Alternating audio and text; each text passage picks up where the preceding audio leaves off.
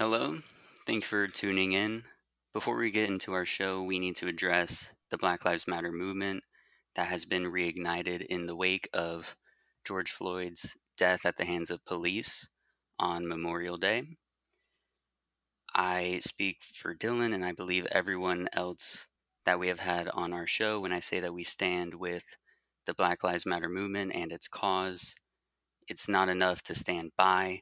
We need to stand up and be active allies, active anti racists, and active voices in the chant for society to showcase that Black lives do, in fact, matter in America, beginning with the reformation of policing practices and training, as well as further steps in all other structures and institutions of America to take down racial inequity.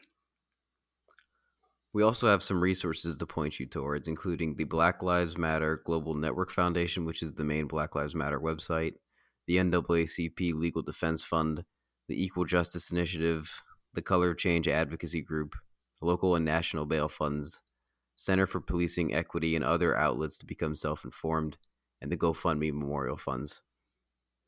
Furthermore, in order to amplify Black voices in storytelling and own voice representation, there are a variety of informative and powerful movies available to rent for free on YouTube.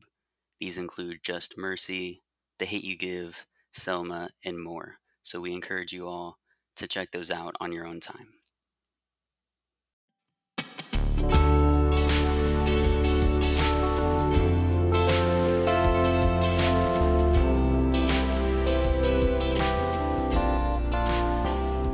Hello there.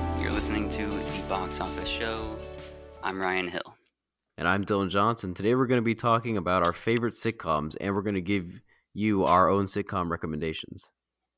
And first, we'll go over some of the news that has come out since our previous show. HBO Max launched at the end of May, and this includes all the HBO content and it's coupled with all the Warner Media content. So everything that you know and love about HBO, and then all that other jazz that Warner Media has, it's all in one little thing, one platform for $14.99 a month. I have it. Dylan, do you have it? No, I don't. I have HBO on Prime, so I've been using that to watch the HBO shows Ah. and everything else on HBO Max. I think I'd be interested in access to the Studio Ghibli films and maybe some of their TV shows, but other than that, Yeah, I'm not. For 15 bucks a month, I'm a little hesitant. Well, let me convince you with some of their catalog that we have. All the HBO shows. So Mhm. Sopranos, The Wire, Game of Thrones, Barry, Insecure, Euphoria, Succession, more. All of those prestige HBO series, hmm you get all of that. Plus, you get the revolving library of HBO movies, which is always a lot of good gems come in there. Then you got the HBO Max library. So this includes Friends, Fresh Prince of Bel Air, Rick and Morty, Doctor Who, South Park, and more. There's DC films, so that'll be the eventual home that any DC affiliated thing will go to. hmm So they have Justice League. They're going to come out with that Snyder Cut 2021. They have Wonder Woman, Joker. They have Doom Patrol. I want to watch Doom Patrol. I'll tell you that much. Yeah, Um, I that- haven't that started, but. I do see that, and it's always tempting me on the little carousel for recommended. yeah. Teen Titans is there, the OG one, and they really? have yeah, and they have a forthcoming Green Lantern live action. There's not a lot of details, but Is that going to be a show or a I'm movie? peaked. Um, I think a television show. Oh, Yeah, like a whole live action series. Oops, That's fascinating.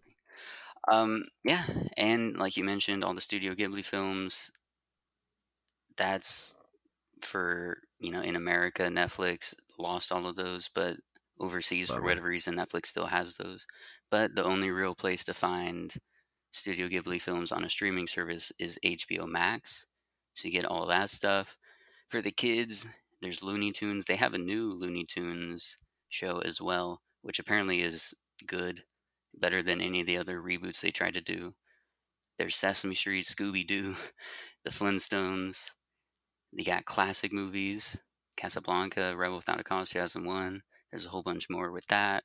And then major blockbuster films like the Harry Potter series, Lord of the Rings trilogy, Matrix, and some other classics, Wizard of Oz, Jaws, the Alien franchise I think is on there.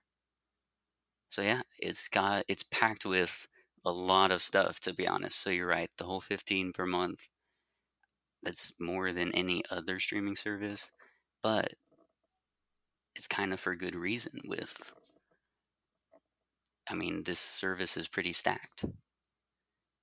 Hmm. So what do you say? Has this made you reconsider? I say after all that, I think HBO Max should really sponsor us.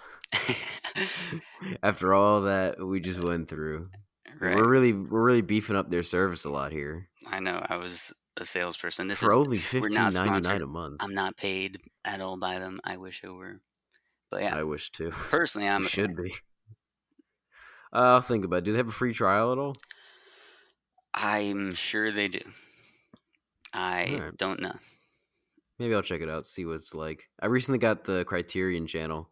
Like I checked that out. That's Really? for all the people who want to watch the the movies you can't find anywhere else. Those artistic movies that Right. only a few people saw when they came out and then disappeared because no streaming service wants them. And that's been pretty cool. They have a lot of uh, Akira Kurosawa movies. Uh, I watched the last picture show on there. That was a great movie.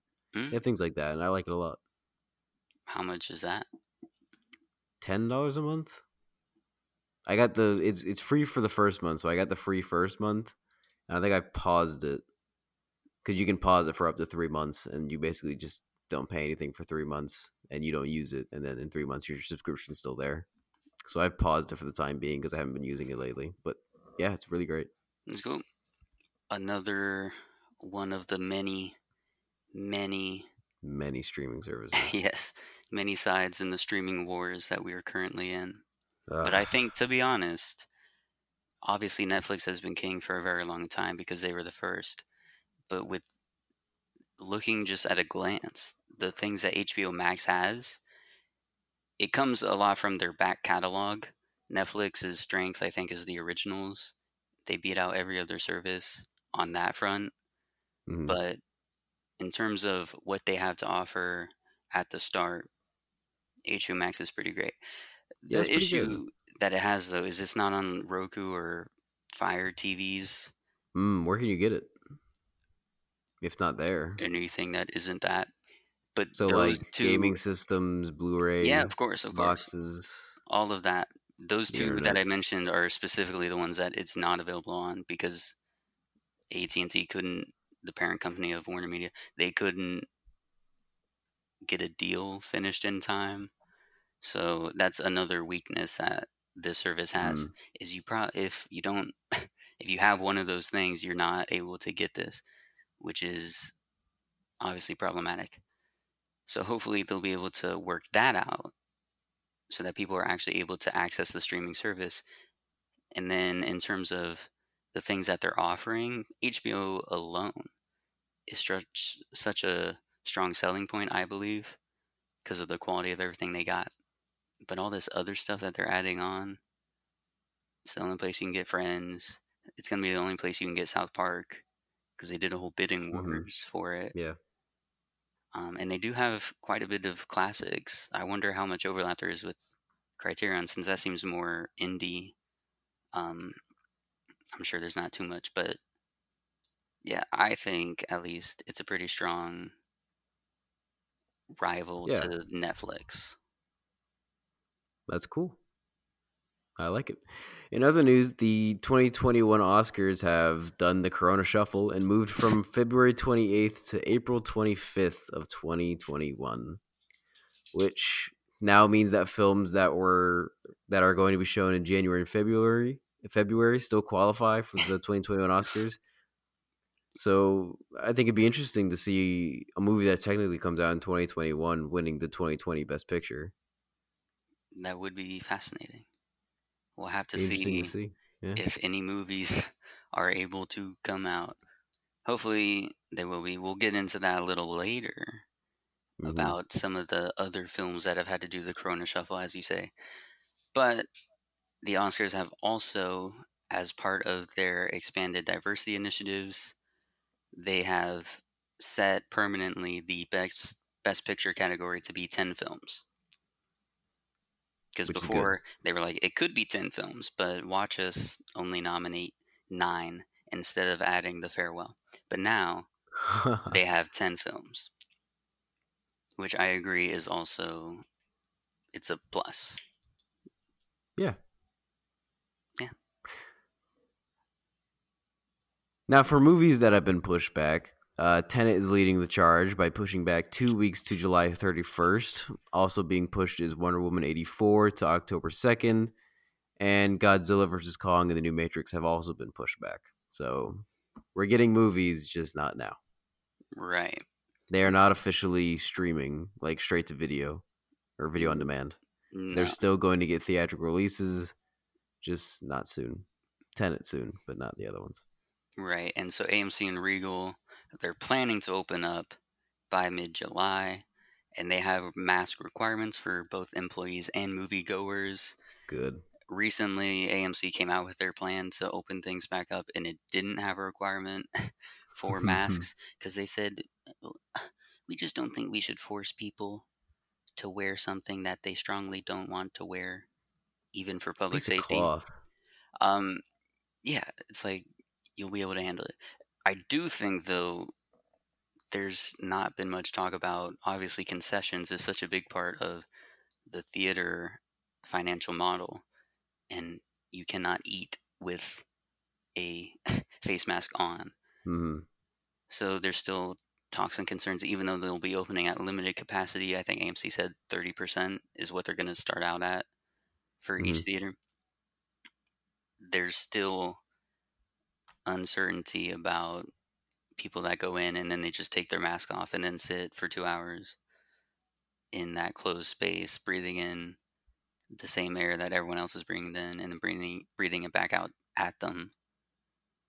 So yeah, it's still I don't know, would you when Tenet comes out, say that it does come out the thirty first, say Yeah. that AMC and Regal are open.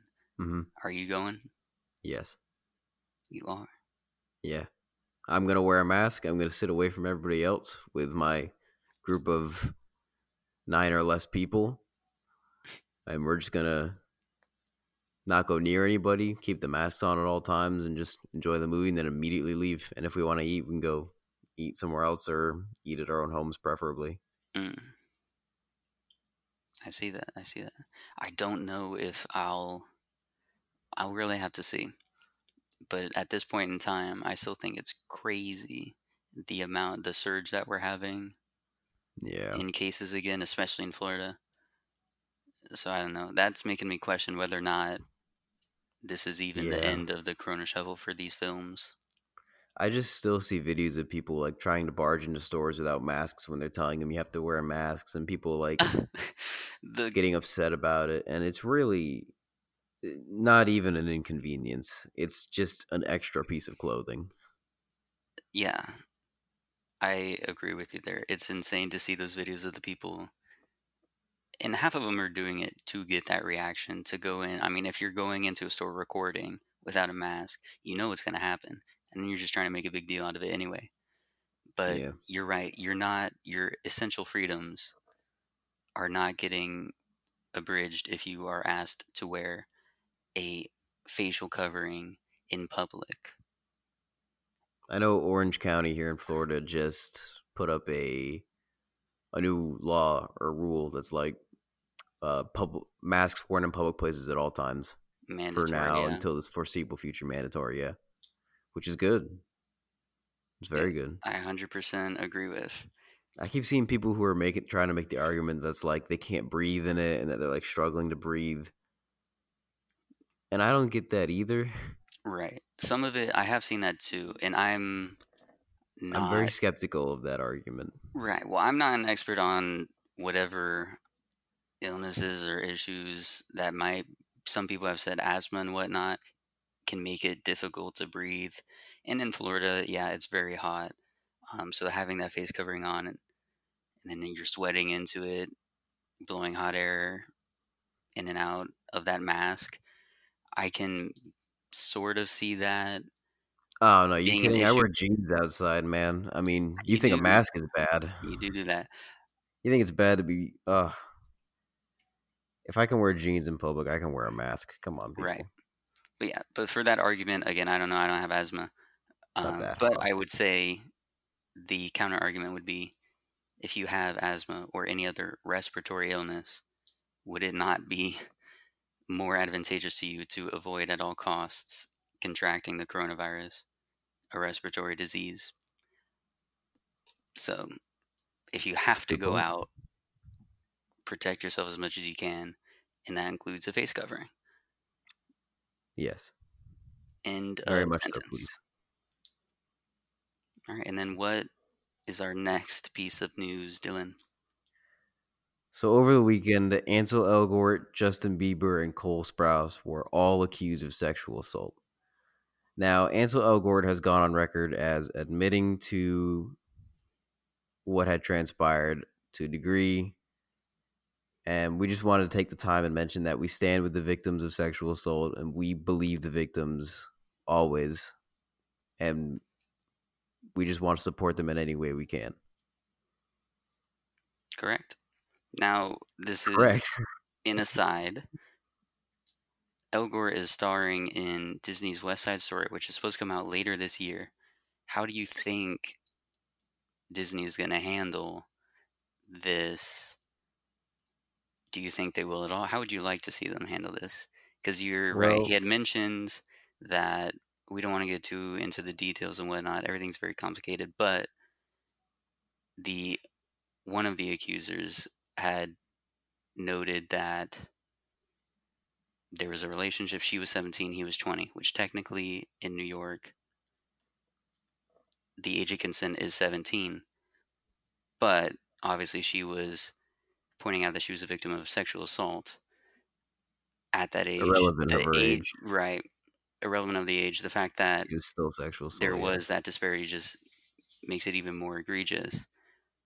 But he did, he admitted that there was a relationship. He denied there was sexual assault. Mhm. But the fact still remains that he's a star in Disney, family friendly. That's their entire brand. And this has come out. So, how do you think they're going to handle this? How do you think they should handle this? if I'm being honest with you, in terms of this might be the one time where Disney has gotten lucky with the coronavirus because now that movies keep getting pushed back, now they have more time to figure out this this because there's no way they're gonna release that movie. D- Disney hates PR nightmares. Um, I don't know how. I don't think they're. I don't think they're thinking about this morally because it's Disney. right. I just want to Steven in- Spielberg might be, but Disney probably Right. isn't. There's one other factor where Elgort was 26 or is 26. The he's playing Tony, and is it Mhm. Maria? Yes. She is being played by an 18 year old. Yeah, she just turned 18. So that obviously, from the Disney standpoint, because again, you're right, they're a total media conglomerate. They're going to be looking at this from a money standpoint, not a moral standpoint. And from that money standpoint, having this co-star with such a young actress, and then this comes out, it's terrible. So I agree with you. They should take the time that they are afforded because they haven't even started their advertising campaign. So Have they started filming at all? Oh well, it's done filming, I think, Done filming. Okay. or at well, least then they his could, part is finished filming, but they have they could time to go back and change it.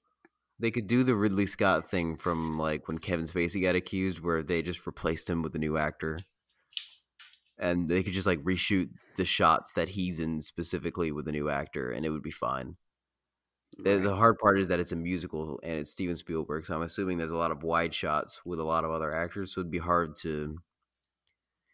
It's gonna cost him quite a bit of money, which Disney might like in terms of the net profit they'd make from the movie. It might not be profitable to go back and do those reshoots, so the movie might just get canceled.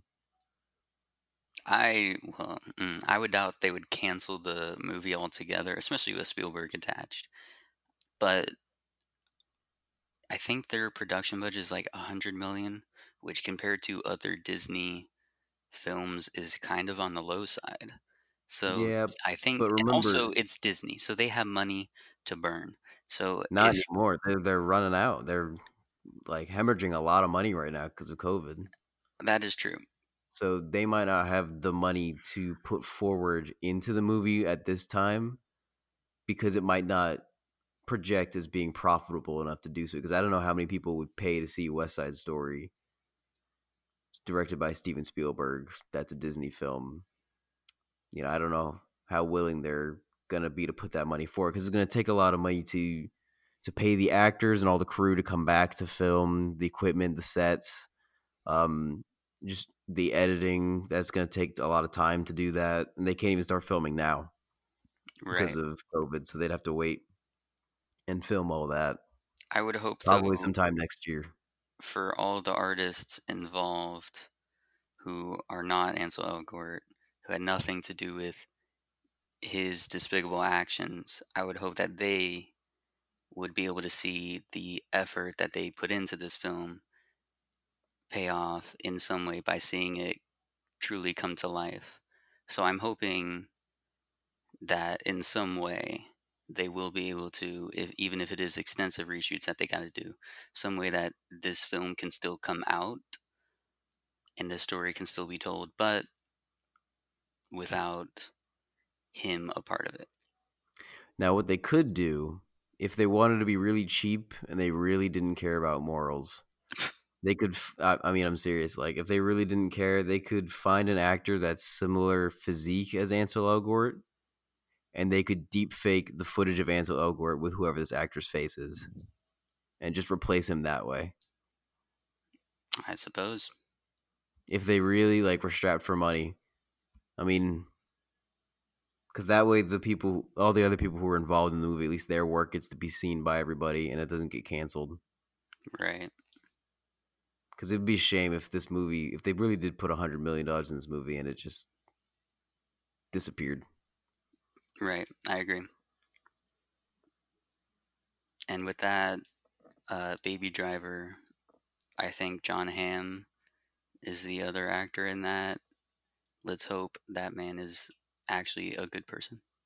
You're the third person to say that to me. What? You're the third We're person rooting to for say John "Wow, i really i really hope john Hamm's a good guy. Otherwise let's hope he Baby is because i mean it's a cursed movie. they really pulled all the good ones together huh? Ugh, edgar wright knows how to cast them. Poor edgar wright. He had plans for baby driver too.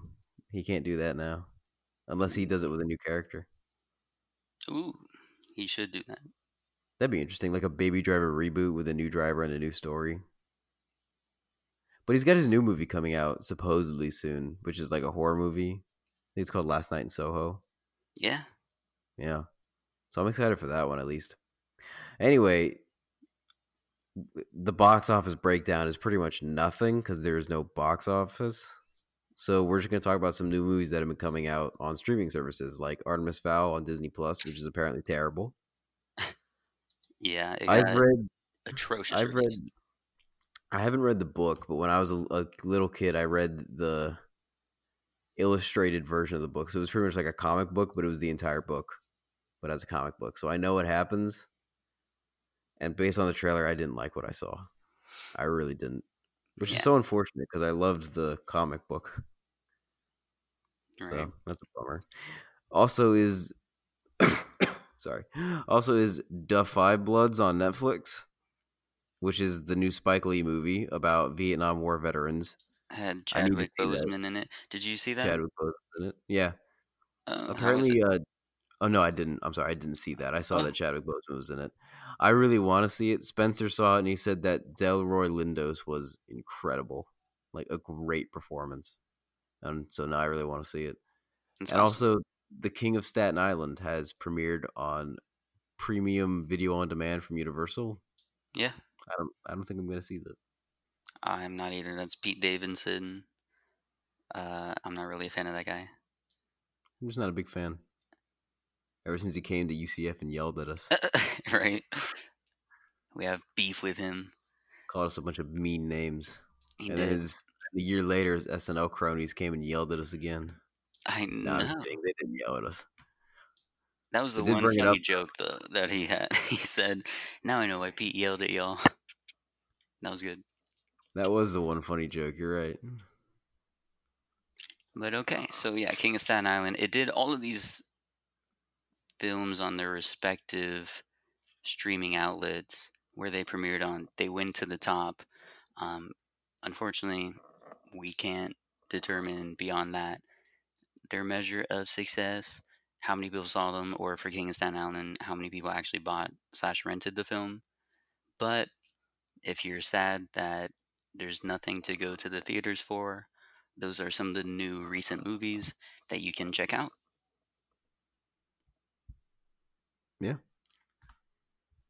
Now it's time for our special segment where we talk about sitcoms. Tell me, Now, Dylan. Ryan, Ryan, Oh. you wanted to do this I did. because you just finished Friends. That's right. This is just an And you excuse loved to it, talk about you? friends. Yeah. I did. So let's start off by talking about what a sitcom is, and then we'll dive into Friends for you. Tell Now, me, sick. what is a sitcom? For those of you who don't know, sitcom stands for situation comedy and is basically a fixed set of characters who carry out new situations episode to episode and they carry over from episode to episode. So there's a lot of debate about what a sitcom actually is because those are very vague terms. Um, a lot of people will say that it has to be uh, multicam, which means kind of like uh, Breaking Bad, not Breaking Bad. What was I saying? The Big Bang Theory or like Friends, where there's a live audience and there's a set and the fourth wall is taken out, and so all the multicams are filming. Not Breaking Bad. Could you imagine Breaking Bad as a sitcom? A I could imagine Better Call? Saul as a multicam sitcom. I could imagine that because they almost made it a comedy. But anyway, there's debates about whether a sitcom has to be multicam or if it can be single cam, like a lot of newer TV shows like Modern Family and Scrubs and uh, uh, Barry and things like that. Or if a sitcom can be animated like The Simpsons and Family Guy, or if it has to be live action. But for the sake of the argument that we're having, or for the sake of the conversation that we're having right now, it's it's strictly a fixed set of characters who carry over from episode to episode, uh, performing situational comedy scenarios. So it can be multicam or single cam. It can be live action or animated. That's just what we're going with for the conversation. Anyway, sitcoms originated in radio, where a cast of characters would read out a script, uh, and everyone would just tune in and listen in. If you ever watch the movie Christmas Story, they listen to the you listen to the the show with the girl. It's not a sitcom, but it's it's like that kind of show where they just read the script on the radio. And the first television sitcom is said to be Pinwright's Progress from the BBC. So Britain kind of started it off. And then a lot of people credit William Asher with inventing the sitcom. Uh, he directed a lot of the original sitcoms, like a lot of episodes of those, like I Love Lucy and Bewitched from the 50s all the way to the 70s. And so he kind of like started it all with the techniques that they used and whatnot. But for our conversation, we're going to start with, we're going to talk about sitcoms that are Seinfeld and sooner. So starting with the Seinfeld era of sitcoms and moving up. So your fa- one of your favorite sitcoms now, Ryan, is Friends because you just finished it on HBO Max. That's true. That was. I'm not gonna tell the full story, but it was a truly tragic affair when, on New Year's Eve, before you and I Oh. were about to begin our winter trip to North Carolina, we said I was watching the season eight finale, or well, almost the season Oh. eight finale, and then I discovered that on Netflix it was being taken off Oh, so sad. on January. This is 1st. why. That's how I knew 2020 was gonna suck.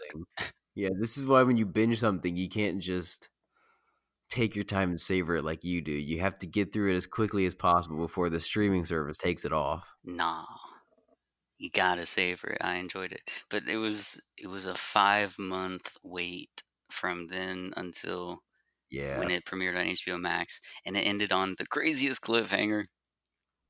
Truly upsetting. Oh yeah, season eight. Oh, I'm so sorry for you. Yeah. So, what about the show uh, did you like? Just like immediately getting into it when you because you were getting into it a lot later than a lot of people I know have. A lot of people watch it, you know, because it was on Netflix. They watch it when they were a lot younger, and you got into it now. What was your impressions as a much older person watching it? Right. I'm wondering if it would have had as much an impact on me if I were younger because right now we're not at the stage they were at when the show first started. Yeah. And certainly it's a different landscape because of cell phones and whatnot. But there is something about that.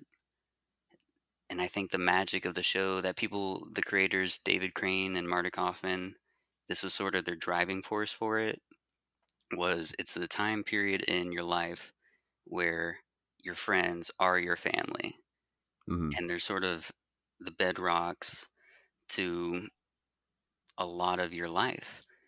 It's where you go to have fun it's where you go to vent it's where you go to grow as a person through your conversations so that part of it i think stuck out to me a lot because we're in that phase where we're growing out of high school, we're in college, we're soon going to be getting out of college. hmm And friends, I do think, are an essential part of your life. And I love my friends. So that's why seeing this show where it's based entirely off of the close relationships that these friends have, we all, I mean, everyone in general has some dysfunction in their own families. All the characters on this show have really dysfunctional families, so that's why they Mhm. lean on each other a lot more. Like all the relationships the people have to their parents are insane. Um, so that's why I think for them it's truly like their friends are their lives. Yeah. It's not so much so in the real world for us, but again, I do put a lot of weight on friendships and I love my friends. Mhm. The wind trip thing, like that was truly one of the greatest times in my life. That's and wonderful. this is I had a of great time with you as well. aw.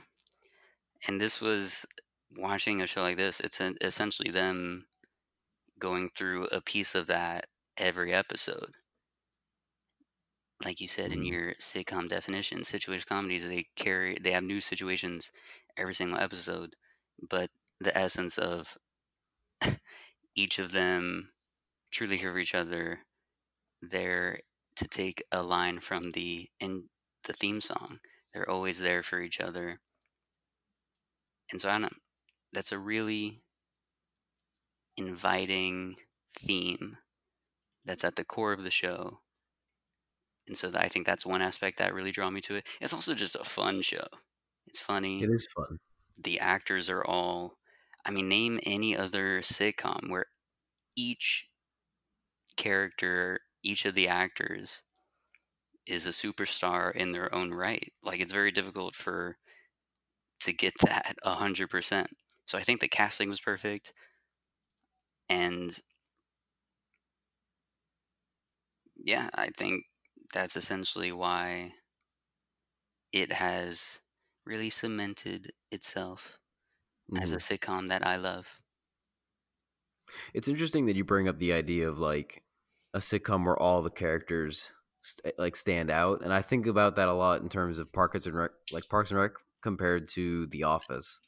Because when you think of The Office, you think of Michael Scott and then like Jim and Pam and Dwight, and so like those are like your center central Hello. characters. But you have every other character in The Office, but they never get like their episode. They're just sort of background You characters. stopped recording. But then Mike Schur, who was a writer on The hear you. Office, uh, after left and did Parks and Rec, and he created the show where all the characters were unique. They all stood out. They all had like episodes just for them all the time. It was never just like Leslie Knope's episode every week, like it was Michael Scott's episode every week.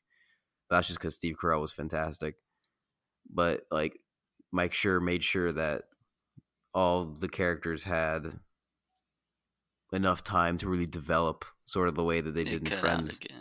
And so like it's like hard to pick your favorite character. Like everyone has different favorite characters, but when you go in the office, everyone's like, you know, Michael Scott's my favorite character or Dwight's my favorite character. But a lot of people have varying opinions about like Friends and Parks and Rec, and it's just because they bring out these characters and really like show you what's funny about each one of them individually and uniquely, and I like that a lot. So now looking back on Friends, what was your impression of the beginning now that you've seen the whole thing? Like when you first started watching it and you first started getting into it.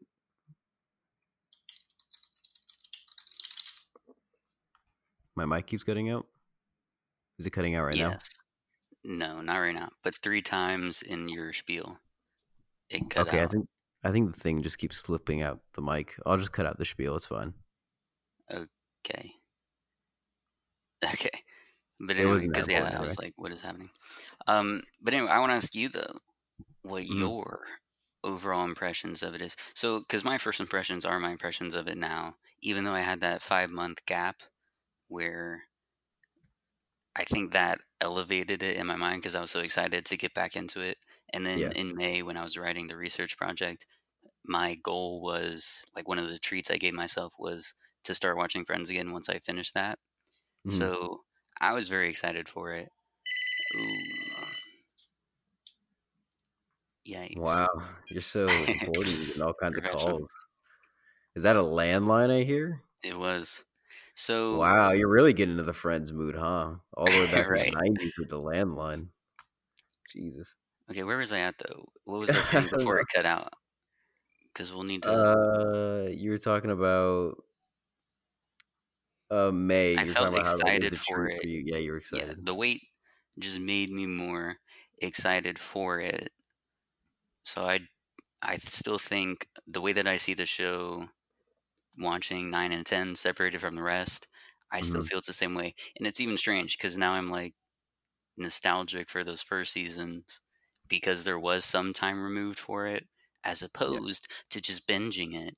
I can sort of have that feeling that people had, obviously to a stronger extent, when it was airing each Mhm. year, and then they get the callbacks to seven years ago. It was only five months for me, but still, I think that was a quality that aided it in becoming one of my favorite sitcoms. But I want to know for you, your impressions of it when you first watched it. Did you watch it when you were young? When did you first watch it?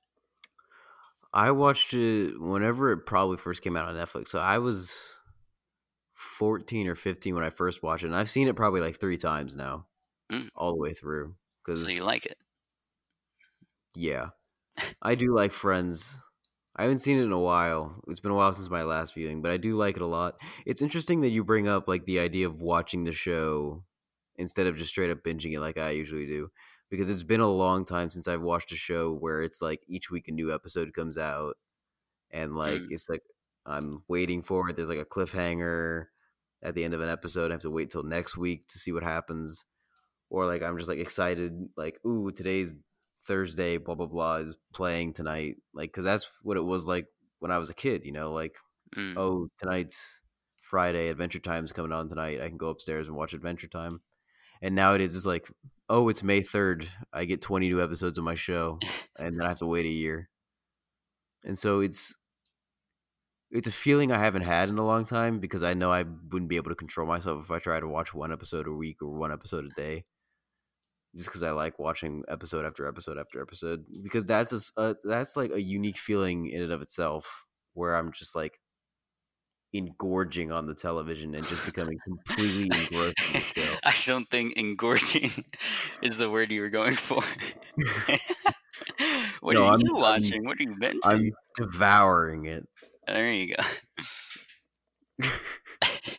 but anyway, like just the idea of watching a show that originally premiered over a long period of time, like 10 years long, and then you watch it all in like a month.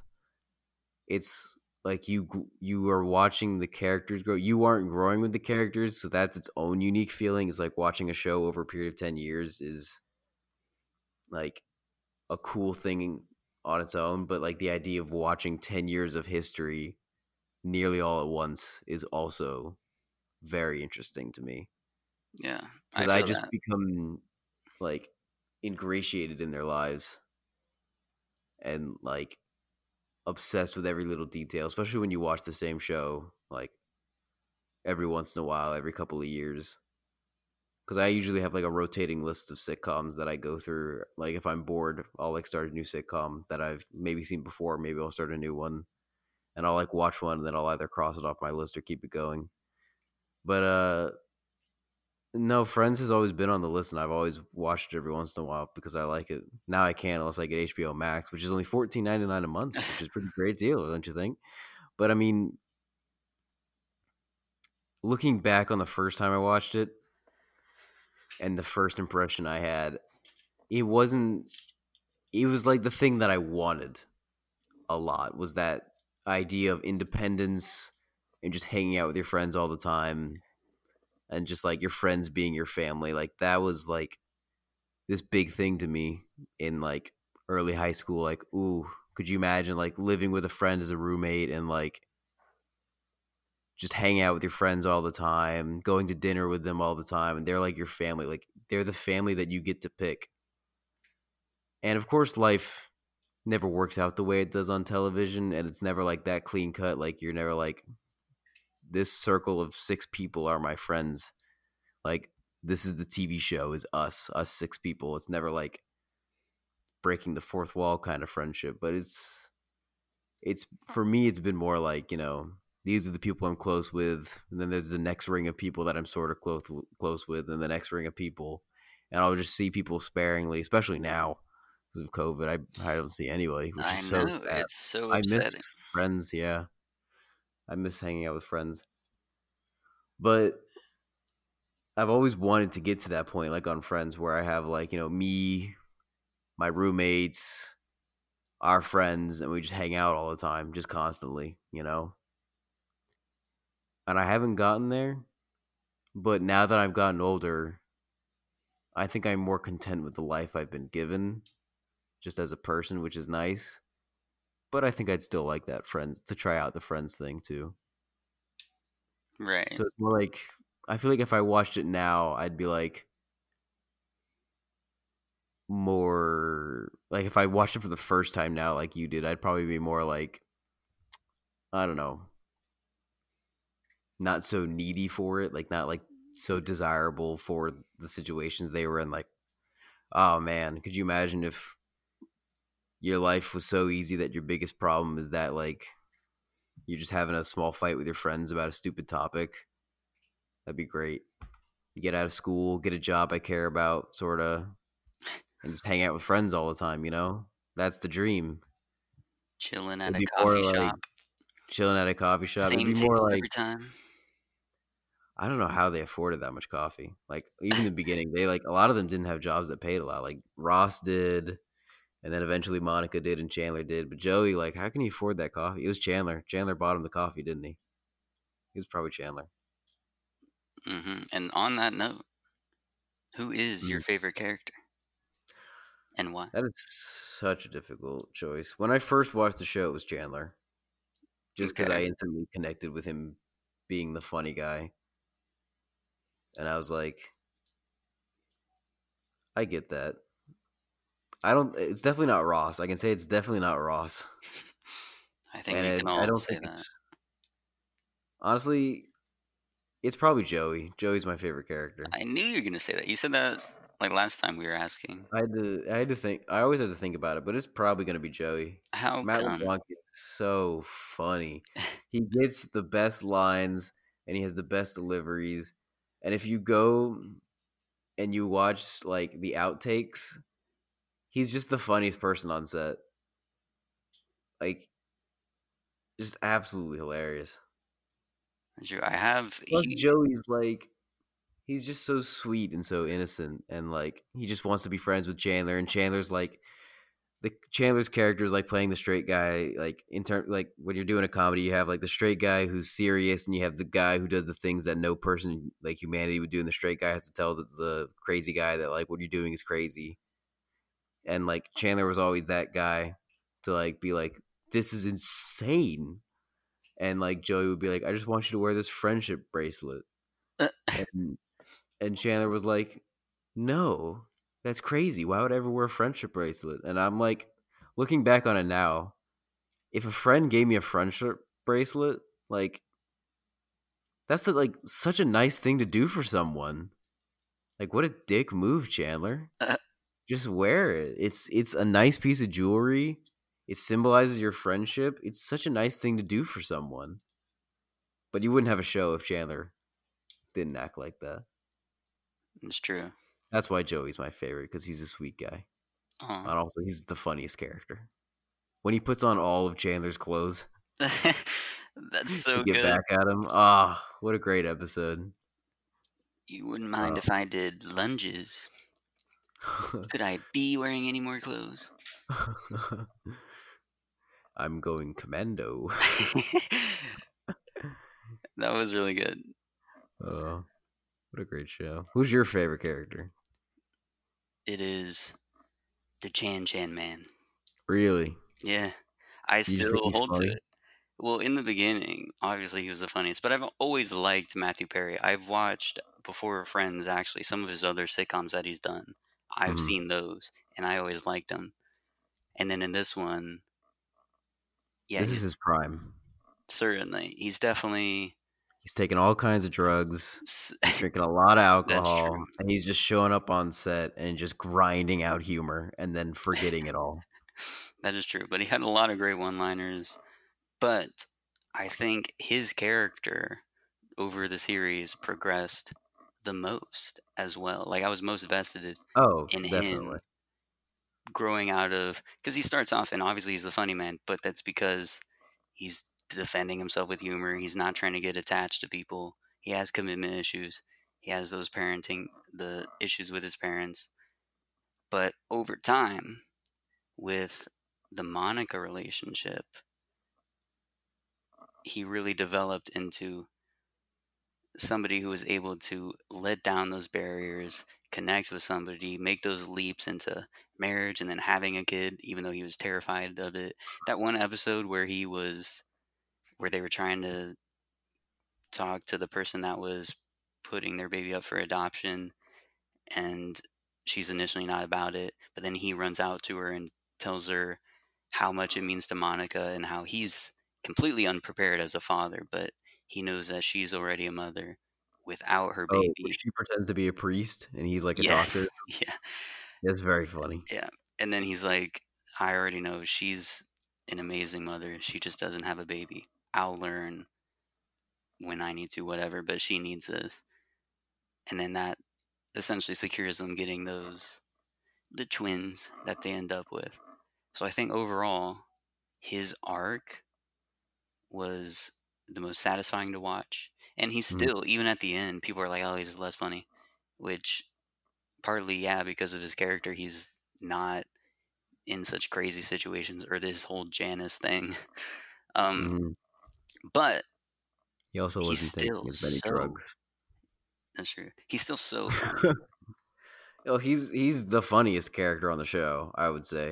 That like in terms of like one-liners, I think Joey, I think Matt LeBlanc's delivery just kills me sometimes because I know that's just like, I know watching the outtakes that's not how he is. So his acting chops are like there, and he knew Joey as a character. He did. But he was very Matthew serious on set. Perry, Matthew Perry is incredible at delivering one-liners and like uh, insult jokes and whatnot, and he's very good at that. And like that's always been a strong suit, and it like shines through in Friends, and I do love watching that. That's true. All also, right. I think I'm going to change my answer. My favorite character is Janice. Oh my god. Nothing is more shocking than when you're watching that show the first time, and you're like five or six seasons deep, and you just hear her say that, and you know she's in the room with that. Like they always make you hear it before you see her. I know. and you just it's like it's like when you're watching jaws and you like hear the music coming and you just know it's coming such good such so funny yeah, that was a really good long, a good running long gag. joke yeah hilarious Okay, and on that note, what are some of your favorite episodes? I don't know if I can point out a lot of episodes. The one that I think of the most as my favorite one is the one where everyone finds out. Yes, that is so good. I love that episode where where they're like like Phoebe just starts screaming in the apartment that Ross wants to get, and then Rachel's like, "Don't tell anyone, don't tell anyone." And Ross comes in, and they both start screaming again, and then he just jumps in. Oh, it's so funny. I think the laugh track does make it funnier too, or the live audience. Right. I think Like, so too. For mm. some elements, it does make it better, and a lot of other ones it definitely doesn't. helps. But I agree that entire arc was riveting. The whole them trying to keep their friends from finding out. That was when they go really when they strong go to do laundry and Rachel picks up the phone. Or Oh no, they're like. Gary talking. Rachel picks up the phone, and she like calls Chandler laundry the next day because Chandler's the laundry that she's doing. Ugh. It's really oh my good. god, when Phoebe hits on Chandler to get him to break, I know that whole episode is fantastic. it was good. extremely strong. So I love that episode, and going off of that, the whole Chandler Monica arc I think was amazing. The proposal I episode that, they yeah. had, where it was going back and forth. He thought she was gonna maybe end up with Richard because Chandler was making it seem like he didn't want marriage to make their surprise that much more powerful when he did propose to Monica. And then he comes to the apartment, there's candles everywhere, and then she proposes to him. Oh, she I can't even that. do it. So then they both get down on one knee. That was mm. really it was touching. The episode was hilarious as well. But that whole part, I like that Joey was like a big part of it too, I agree. that means a lot to Chandler. he said Chandler's unlikely to take a wife. She said, Okay, I wait. can't believe this. Walking back for a second, Okay. the episode where everyone finds out isn't that the same one where Ross goes on sabbatical because he has anger issues? Because Ah, like I I, can't know at the I know at the end of the episode he He he's finds like out, has- yeah. yeah he has his boss there to like prove to him that he's normal again, and then he finds out and he just starts screaming. Yeah, it's so remember good. that. That's so funny. My sandwich, my sandwich. that was really good.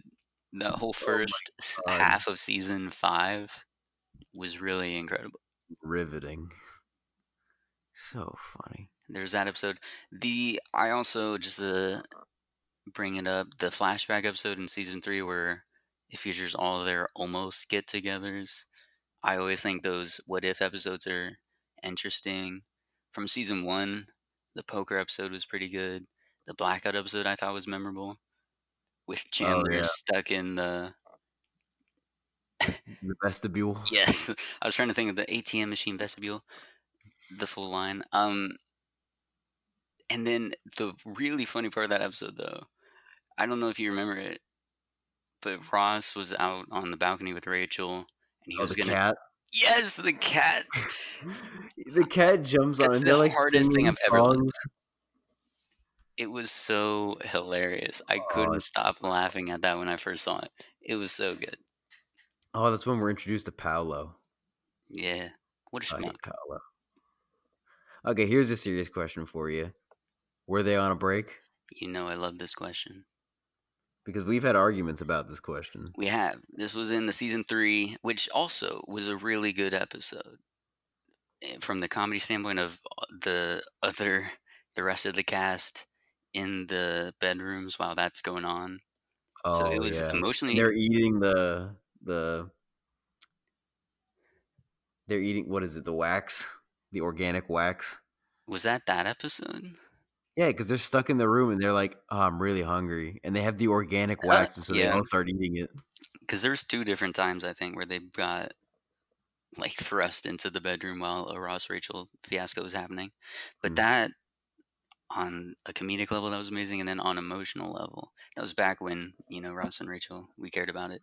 But No, no, no, because like the second time they get stuck in the bedroom, Joey stored snacks because he knew he it would happen again. and He was ready. and he stored condoms Yeah, he did. the earth. Man, that was fun. It's so funny. All right, so were they on a break or what? I'm saying yes, they were. What do you say? I say no.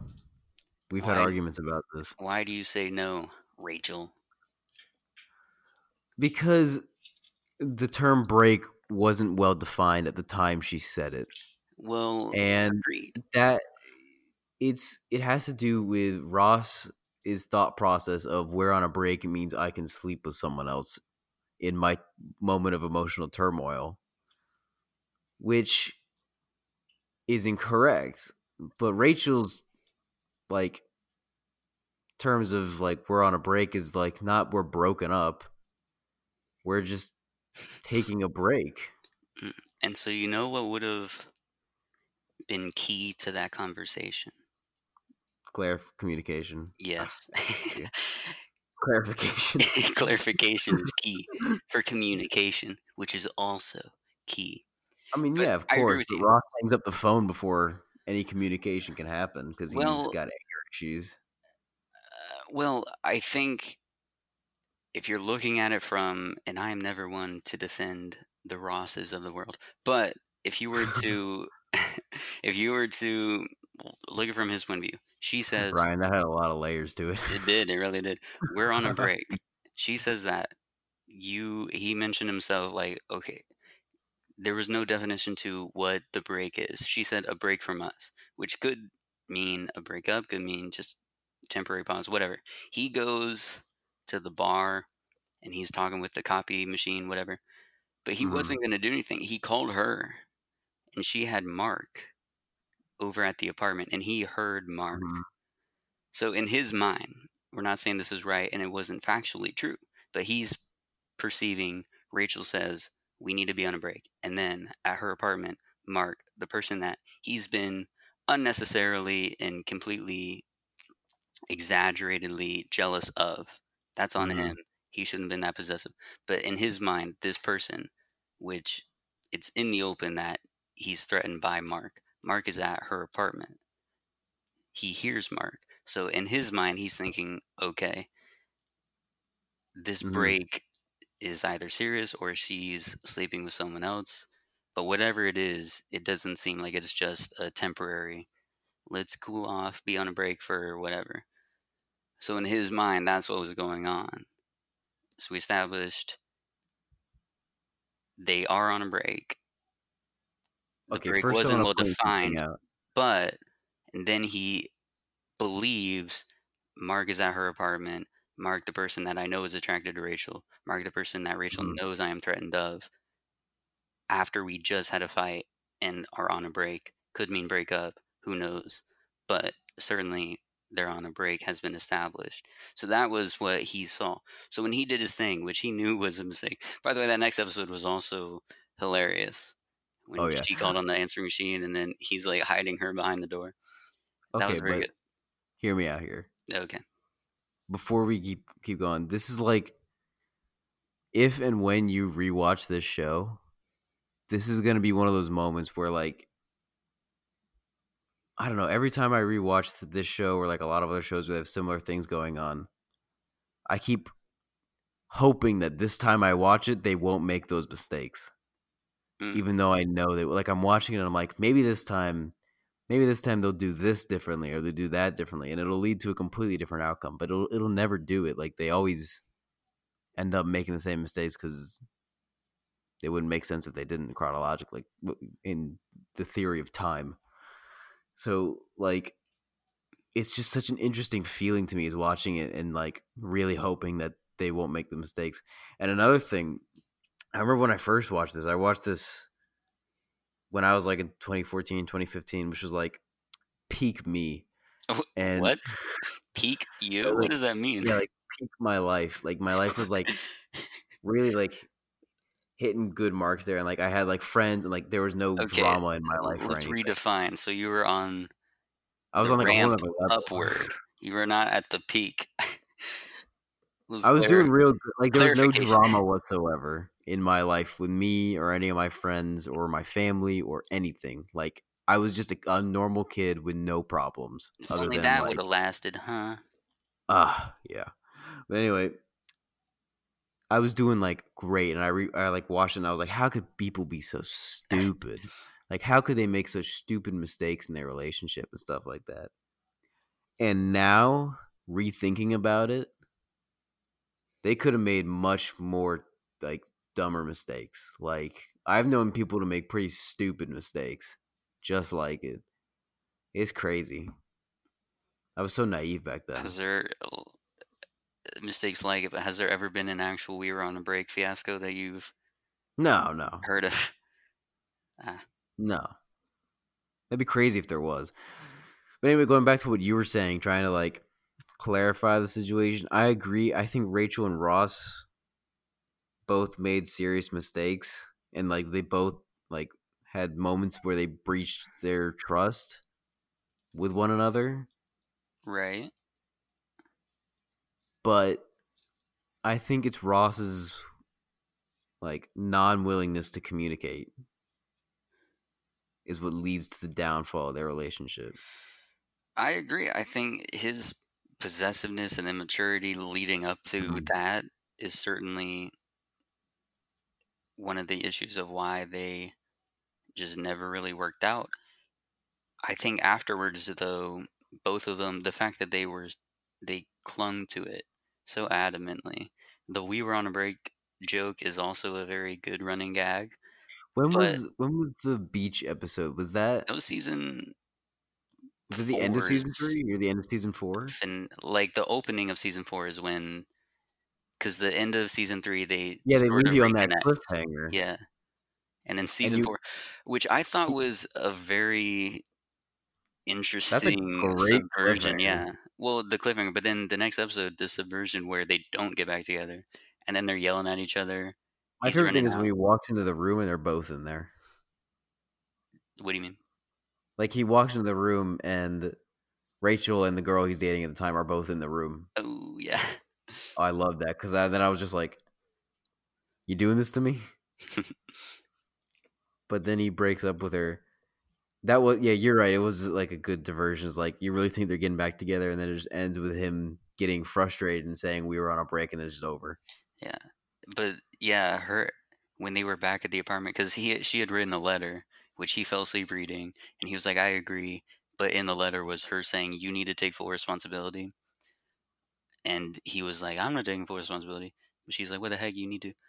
So then they have the argument reignites over that, and then she's like, "We'll never get back together," and he fakes cry. He goes, uh, "Fine by me," and they just are cutthroat at each other. I thought that was hilarious to see. So and I'd imagine in real time watching that, could you imagine after season three, they had that breakup, and then you think they're gonna get together. You wait a whole year, and then immediately it falls back out from under you. Oh, I can't imagine being in like because I've only ever binged it, and so can you imagine waiting that whole year? Yeah, that would have been really so frustrating. The whole highs and lows, and I You know love you. Don't marry her. I love you. Don't divorce me. Like it's absurd the things that they kept going back Oh, and forth really- for to extend really it. it. I love this. Just popped into my head, but it's like season seven or eight, Jacob. and Ross is dating a girl whose father is Bruce Willis, and they're at the cabin, and Bruce Willis goes into the room to pep talk himself up to like have sex with Rachel.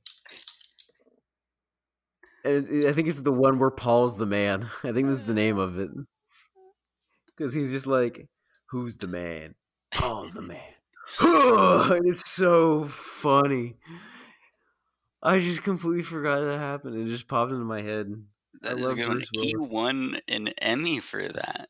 He deserved it. It was so funny. That was a great episode. Paul Stevens Yes. was the character's name. Oh my god. That's Oh, hilarious. it's so funny. Okay, any other? I thought all the wedding episodes were also incredible. They're very magical. especially the season four finale one, because again, with the crazy cliffhanger of Ross saying Rachel's name, but then the reveal of Oh, Chandler and Monica so being together. That is still such a great scene. Yeah, where you find out that Chandler and Monica slept together. hmm I think the creators really just wanted it to be like a one night stand, but then they just liked how the chemistry worked, and so They did, yeah. They thought it'd be led to another, and they were funnier to see how they dealt with it, which I'm so glad they did. And then I'm glad again they But they ended up doing that same thing with uh, Joey and Rachel. Is like sometimes friends don't work out. Like I think that's what they wanted to do with Monica and Chandler, but it turns out they do work out. So they Right. tried it with Joey and Rachel, and it just doesn't work. the Rachel and Joey thing I thought was stupid. You didn't like it? I like the No. idea of like friends date, and it just like doesn't work sometimes, and so it just ends. It was just strange, and because it happened season nine going into season ten, where we know the final destination is supposed to be Ross and Rachel, it seemed so odd that after having a child with Ross, she would Mhm. now get this sudden attraction to this other one of the main friend group that she would then I'm get that sorry. Have attraction. you seen Matt LeBlanc? I have. Yeah. I'm asking why didn't she get attracted in season one? Did you see season one, Matt LeBlanc? I'm well. Didn't she? Didn't she? Because like they did the flashback. I know Monica was into Joey when they first met. Yeah, he that tried was to the do like the naked man. yes. Terrible. Um, but no, Rachel never. That was never a thing. Because from the very first episode, Ross was like, "Can I maybe ask you out sometime?" And she said, "Maybe." Yeah.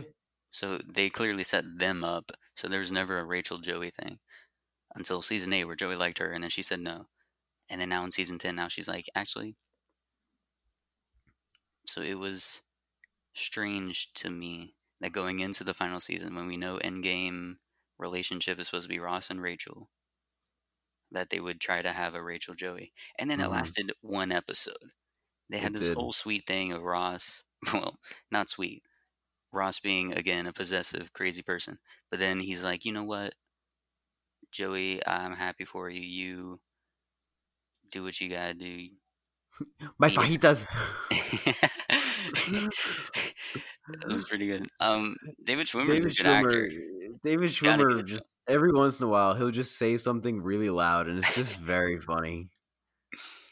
Oh my god, when he's like tries so hard to date Charlie in I think it's season ten, and he tries so long to date her, and then they're dating for a while, and then she just falls back in love with the interviewer. That whole interviewing process. I know. What's his name? Oh, it's so funny. I know you're talking about. I don't know the name. I should know his name. He's in uh the Jack Nicholson movie, As Good as It Gets. Greg Kinnear. Yes, you're right. God, he was great in that. The one episode he was in. Absolutely hilarious. That was pretty good. Season 10, for the most part, I didn't really. There were some gems, but most of it I was like, eh. The writing Yeah. I didn't think was good. But the final few episodes, starting with Phoebe's wedding, Mhm. that was really sweet. Paul Rudd, what a guy. Were you on uh, the Paul Rudd team, or were you on the Mike team or the David team? Well, I knew Mike was going to win in the end because I think Alexa Yeah, but- it for me. Um, probably. but by the way, she needs to finish watching Friends. Did she ever? I she doubt it. said she would start, but I I don't know. doubt it. I don't know if she even started. Uh, but no, I did think Mike was better. I don't know. There's too much of the Ross Rachel vibes with Phoebe and David of them Mhm. like being too far apart and then maybe getting together and then doesn't happen and then oh wait, Yeah. it's just a little too messy. I think that's also probably one of my favorite things from the show is when she Joey says he's gonna set Phoebe up with a blind date and then forgets and then says his name's Mike and so he goes into the coffee shop and just says Mike and Paul Rudd looks up and then like seven six or seven seasons later Paul Rudd marries Phoebe Six or seven what seasons episodes? seasons Paul Rudd was only in the final two. It happened that late. no I know they met early and then like six or seven seasons later they got married what? I don't think I'm the mic where he was introduced was episode or it was in season nine. It was. Yeah, I could have sworn it was earlier. No, that would have been crazy. But no, the David thing was where it was stretched out over the whole series. I could have sworn she like met David and then like they broke up because he moved away, and then like a couple seasons later she met Mike, and then they broke up, and then a couple more seasons later Mike and David fight for her. Nah, it was season nine. That's insane. Makes it even funnier, kinda. Kinda, because he just like comes out of nowhere. hmm That's weird to me. And becomes Phoebe's lobster. Aw. You're right. It is season nine. That's crazy. I think season nine and ten just felt really long to me. I guess. A lot of stuff Seven or eight happens in them. seasons long. A lot of Really, I really thought it was a lot earlier. Oh well. But Well, yeah, what were your thoughts on the series finale? I liked it. The Chandler Monica, their dynamic, I thought was awesome. And then the getting twins instead of the one baby. And again, they have the Chandler has this moment of, oh God, I can't do this, I can do this. But then they decide to go into it as a team, which I thought was super touching. And then the Ross and Rachel thing, even though they're obviously a toxic pair and shouldn't really, like in real life, they should not be together at all. No. But I think because it's a television show, that's why it getting stretched out over 10 seasons. I think one, it would have happened either way a long time before then. Either of them just completely never, them dropping their feelings altogether or finally getting together. I Mhm. wish they would have spent season 10 leading up to them, to that happening. Because again, season 10 starts with Rachel and Joey. Like Ross essentially is okay with his very close friend, who he calls his best friend, dating the mother of his child, which is a very mature decision. yeah, if they would have gone through with that, that I think would have been a way to detail how he has grown from the possessive person he was in season two and three when he first started dating her. Mhm. But they didn't do that, and then we had all switcheroo. And in season ten, even or in the final episode, they didn't really address any of the issues that have kept them apart for so long, which is the jealousy and whatnot. Like I think Yeah, no, still in season a nine, he still like didn't. He took a message for somebody who had called her because she met him at the bar, mhm. um, and he took the number and hid it so that she could never find it. In season nine, that's still wildly immature. And again, they're parents now; they have a child together. I wish they just would have spent more time showing them growing out of the people who they were, who were incompatible, yeah. to become better versions of themselves who could fully and healthy healthily love each other Sure. in a way that healthily. wasn't so toxic yeah so i wish they would have gone that route for season 10 but in the series finale it was still interesting Yeah. the whole I think the Chandler I was like, Monica thing is better. oh most definitely I do love though when she's on the plane and it's Jim Rash from Community who plays the dean, and Phoebe's just like the left phalange is broken. And she's like, uh, he's just making something. He's like, I'm sorry, the left phalange. That sounds serious. It's just he like derails an entire plane taking off because of Phoebe, and it's Right. like absolutely bizarre. But it makes me laugh so hard just because it's Jim Rash from Community. It's so funny. that is funny i also would have liked i don't know if it would have been as compelling and i guess they wouldn't have been able to do the final shot but i would have preferred if ross were to go to paris with her instead of her Staying. choosing to stay and giving up that one opportunity because i don't know it somewhat mirrors It would have been him growing up and Yeah, her I being able to fulfill her dreams. definitely i think that would have been a more satisfying way to show them really that they're really going to work it out because again they didn't there's nothing to tell us that this time it's going to be any different from what happened mm-hmm. before Yeah. whereas that paris gesture might have solidified it more What were your thoughts? I when I first watched it, I was really happy. I was like, "Yay, Ross and Rachel back together." And then I watched it again like the second time, and I was like, "Why are they together? Mm. they shouldn't be together. That's terrible.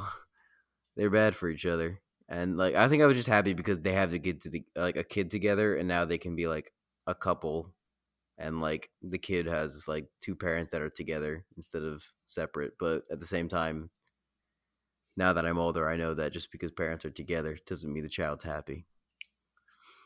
But uh anyway, yeah, diverting away from that heavy topic. I liked the uh the Monica and Chandler ending where they got twins and they moved out to the suburbs. I just like that's just such a nice ending for them. They got two nice kids. They moved to house. They're like just a family together, and that's nice. I wish there was more closure with Joey's character. Did but he gets his own spinoff. See the first two seasons of Joey, the only two seasons of Joey. No, I didn't. But he did get his own spinoff. If any character was going to get a spinoff, it was going to be him. I agree.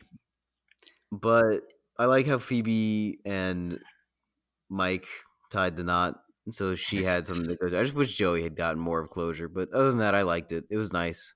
It ended. It did. It's fine. Now, I'm upset. Okay, HBO Max. They're gonna Mhm. have a reunion special where it's Mhm. the actors getting together and talking about the show and its legacy and whatnot. It got delayed because of coronavirus. It was supposed to premiere with the streaming service when it came out, but Mhm. they're hoping to shoot it in August. Hopefully that'll happen. But with this would be the first time in a long time that all six actors would be getting together for some televised event, and it is Mhm. bringing up speculations that there might be a revival in the vein Mm. of all the recent shows Will that have been revised. Yeah, revived. Yeah, Will and Grace, Gossip Girl, or Gilmore Girls. What was it? Gilmore Girls. Yeah, that one came back. Um, Gossip Girl ended when we found out who Gossip Girl was. dang, still can't believe I never watched that that. show, but I know who Gossip Girl is. I don't. I have no clue. But anywho, should they? Well, would they bring it back? And then, do you think should they? No. I'm okay for a reunion special, but like a, a revival for like a whole season of television, I just can't see it being good. Really? Yeah. I just what are they gonna do? How are you gonna get the characters all together? Like they don't live across from each other, and they don't hang out all the time. What's the event that brings them to them together? Does Joey die or something? Like That'd I don't terrible. I don't think they'd do that. that'd be terrible, but like I'm sure they I can't imagine the kid Emma. Something with her. Something with the kid. No. all their kids die, so they're back to being just friends and they don't have families anymore. And so they all move in together and just be sad. And it's a drama, and it's not. It's a single cam drama, not even like a, a- comedy. And they're just sad together, and they're just crying over their dead kids the whole show. wow. And that's the entire show. What a lovely way And to bring it Joey's just like trying to comfort them because he doesn't have kids. Dang. How incredible! Joey's talking about all his successes in in Hollywood after two seasons of Joey. Did you ever watch episodes with Matt LeBlanc where he played himself? No, I saw it though on Netflix, and I was like, that'd be That funny was to watch. hilarious. He plays himself and he's such a dick. And it's so funny. I don't think I'd ever watch it again because it wasn't like I wasn't like that into it as like a show in general, but Matt LeBlanc was hilarious. You're a fan of LeBlanc, huh? Yes, I am. He's so funny. Yes. Kills me. So you're- Anyway. you're saying a hard no. Yeah, to revival. Yeah, what are you saying? I'm also saying no.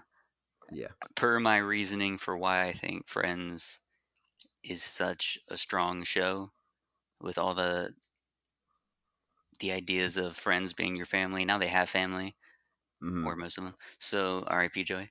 So it would be odd. I don't think that there there would be a lack of storylines or anything. I'm No. sure they'd be able to come up with stuff, and it might be interesting to see middle-aged version of Friends because there's a lot of. I mean, I wouldn't know. None of us would Dylan know, but Sprouse shows up at Ben. Like Dylan Sprouse pops in, and he's like, "Hey, I'm Ben." Then he dies, it's tragic. and but then yeah, it cuts into the dramedy. That's how I would write it. well, let's be glad that they're not reaching out to you. Um, but so I don't think that there'd be a lack of things that they could do or say, but I also think they'll never actually do it. Getting the sixth one, first of all, it would cost them so much money to do the production just to pay the actors. They're all Mhm. multi-millionaires. They've made like a million dollars an episode in season ten. They like each made a million dollars an episode, which, is insane. yes, wild. So bringing them all together would cost far too much. But Mhm. again, because the magic I think of Friends was that period in their life where Friends was family and they had their support group was each other. Now they have their own lives to lead, as we all must at a certain point. So I think bringing it all back together and trying to find some unrealistic or improbable way to get them all together again for each Mhm. episode where they'd have to be in contact, Mhm. I think it would undermine the legacy that these first 10, 10 seasons had. So I don't think they will, and they probably should not. I agree. Alrighty, so that was Friends. It was a long time on Friends. I, I had a good time talking to you about it. I'm glad you enjoyed watching it. I hope you watched again sometime in the future, and you get to experience it a second time. And really, like, like it's kind of an interesting feeling to watch it, knowing what's going to happen. So, I hope you get a chance to rewatch it. Now, the next show I want to talk about for just a little bit here, because you haven't seen it, and I hope you do. Yeah, pitch it to me. Make me watch it. All right, it's called Community, and it Okay. is my favorite I'm sold. comedy show. It's my favorite comedy show of all time. Now, it was created by Dan Harmon, who has done this and Rick and Morty, and that's about it. And when I first watched this show, I thought it was a show that was too good to be true. And I only had that feeling when I watched Arrested Development beforehand. Like I'd watched Arrested Development for, first, and I was like, "This show's too good to be true." Like to to be an actually good show. Mm,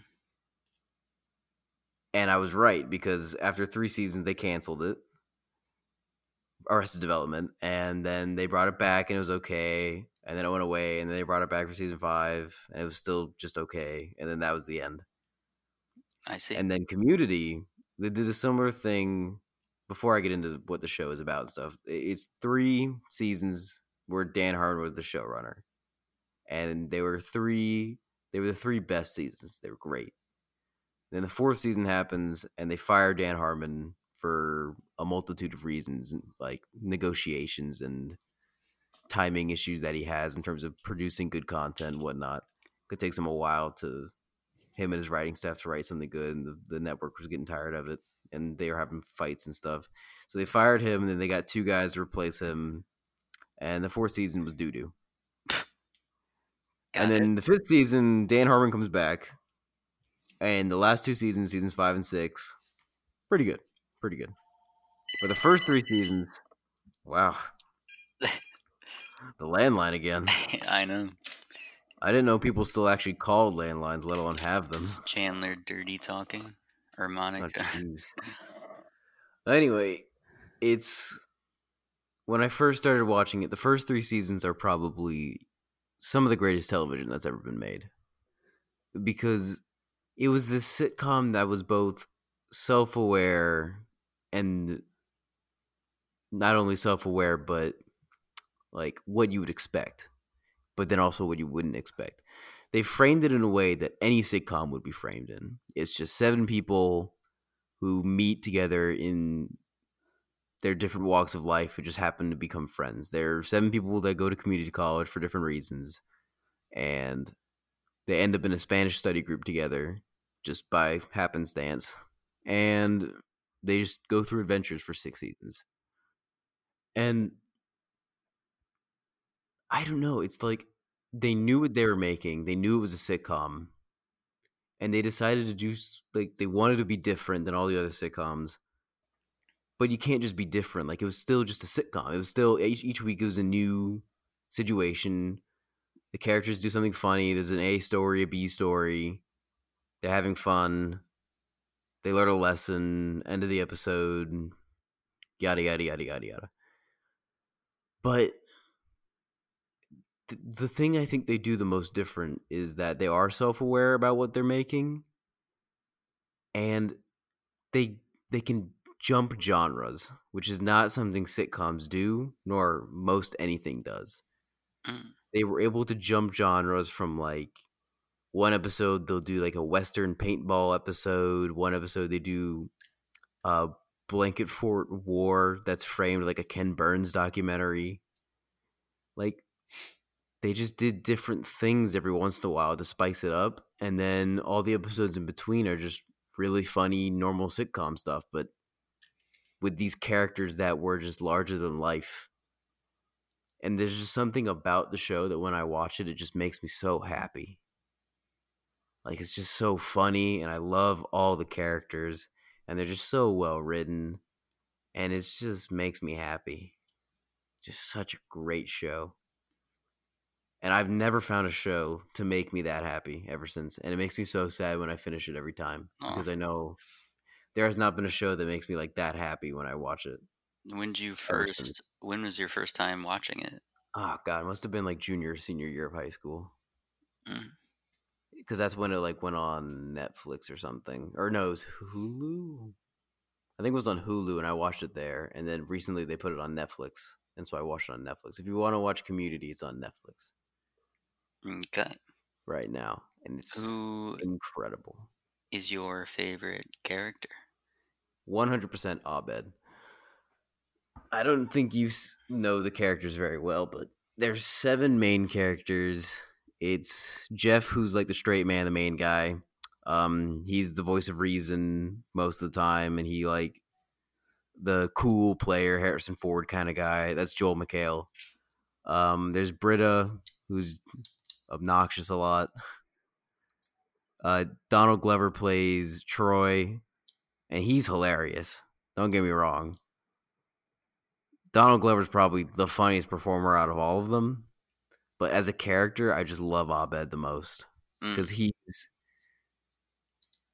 he's what the show represents is this self-aware incredibly intelligent and extremely confident person that just is very different from everyone else and you would think that like he stands out like a sore thumb and like you would think like it would be weird to be him and that you would be uncomfortable being him but he's just so confident all the time and that's what the show was was weird but overly confident in a good way and i love that about it I I see. mean, it's so good. Now, one of the running jokes through the show was six seasons in a movie. That they're gonna make six seasons in a movie, and they made six seasons, and they're talking about a movie. hmm But I don't know if there's gonna be a movie because Dan Harmon has yet to try and write something, and Donald Glover is very expensive nowadays. It would be very hard to pull him in, and they're not gonna work with Chevy Chase again. So Chevy Chase isn't gonna be in it, even though he was in the show for four seasons. I see. So he wouldn't be in the movie. They all kinds of drama happened with Chevy Chase and everyone else. So that's his own thing. But he left after season four, and I don't think they'll make a movie, which is kind of sad. But I'm okay with it because I have good. It's a good show, and I enjoy watching it, and it makes me happy. And Alexa recently watched it, and she loved it. She watched the whole thing. So that was incredible. I highly recommend you watch it, Ryan, if you're gonna watch a new TV show. All right. I think you would love it. I recommend it to everybody. Community is fantastic. Ken Jeong is in it from The Hangover. He's great. Jim Rash from the final episode of Friends is in it. He's great. Ah, just so many unique and gifted people coming together to make such a good show. I see. I so top. So you said season three, something like, or season one's through three, the Mm-hmm. greatest television you've Some of the ever seen. greatest TV I've ever seen in my life. Yeah, That is it's some high admiration Phenomenal. you have for it. oh, 100 percent. All right, I will give it a watch when I get Netflix again. If it was as good as the first three seasons were, like all the way through, it'd probably be my favorite TV show. But because it's not, Breaking Bad hits the top of the list because that's just through and through a great show. That but is it's not a one sitcom. one thing about Friends, at least, that it didn't get crippled by like an actor leaving or a key creator leaving. Mhm. It was pretty consistent throughout its entire run, which was ten Yeah. seasons, which is even crazier. Yeah, But Community, I shall I highly to- recommend. I mean, I've heard about only it. six seasons. It'll take you no time. Yeah, The last three seasons are very short. They're like 13 episodes a pop. Mm. alrighty. Very good. And the last show we want to really dig into is one that we've actually both seen and that most people have seen. It's a little show called The Office. It was created by Greg Daniels and it it was one of my favorite shows at the the first time I watched it. But now it's been a while since I've seen it and I've fallen a little bit out of love with it. What do you think? You've fallen a bit out of love. Mm-hmm. How come? Um, well, first, it's been a long time since I've seen it, and I've just seen so many good things. Like, I think I've haven't seen The Office since before I watched Community. Um, I think Parks and Rec is a better show. Uh, I just think the show is hard to watch after Michael leaves. Yeah, Like, it's it's not like it's not even like it's a bad show. It's just not nearly as good because Steve Carell just owned that show, and that's like what the gimmick was. Was that you go Office is showing this day of the week, you can go and watch Steve Carell absolutely kill for half an hour, and then you can be interested by the Jim and Pam love quadruplet with Karen and Roy and Dwight be weird and like you could just do that for half an hour and just check out and it's fun to watch. But then Steve Carell left and it was just I don't know. About half as good, I would say. right. I Another pro I oh can sorry. see that. Oh no, I 100% agree. I think everyone realizes there was a dip in quality when Michael left, Mhm. and I think more of that was complicated by some of the. There was a lot of weird decisions they made in the later parts, like having what was the printer company called? Starts with an S. Saber. Saber, yeah. Mhm. Which I don't know. That whole entire thing was just very strange to me. Personally, I didn't like that element that they were adding and the constant switching between who was manager, who was the CEO. Mhm. It got dull because I felt like we had seen a lot of that before and it wasn't very compelling. And also the character Andy destroyed him. Absolutely destroyed it. And I didn't really I hated that dude because he was meant to be unlikable when he was first introduced in season mm-hmm. 3. But he grew into his own as a multi-dimensional character. But then towards the end, they just made him a dick, They really did. and it was Like when he went on on his boat trip, he was just bad. Like for the rest of after the boat trip, he was just a mean guy. I don't know. He was like interesting when he first got the job as the manager, and then I don't know what happened. I really like. uh Oh, what's his name? He plays the CEO of Saber once he convinces Kathy Bates to step down. what? Uh, what's his name? James Spader. Yes. when James Spader convinces Robert Kathy California. Bates, yes, Robert California. I think Robert California was very funny. I did too. Some people didn't like him, but I thought he was I funny. like. I thought James Spader was very funny. I'm glad they had him on it. I think we are partial to James Spader, but I do think that was a good addition they made post the Michael Scott era. The one episode where they were at his mansion, it Oh, sticks out to me for whatever reason. It was really funny. he like s- skinny dips in Yeah, front of all of them at the end. I think pool. he was yeah. a crazy dude. So I thought that was interesting that they made him such an intimidating guy at first, and then you just pull the layers back, and he's weirder and weirder, which totally fit in with the rest of the show. Mhm. So that I did like. But yes, the final couple seasons were lacking. hmm So, who's your favorite character on The Office? I think, aside from obviously Michael Scott, because he's by If far we're the gonna, most let's just say, let's just say, besides Michael Scott, who's your favorite character? And I also think I don't know Jim and Pam should be removed because they were the most normal and relatable people, uh, Mhm. which is why, you know, their as you said, their romantic arc is part of It was you know, interesting.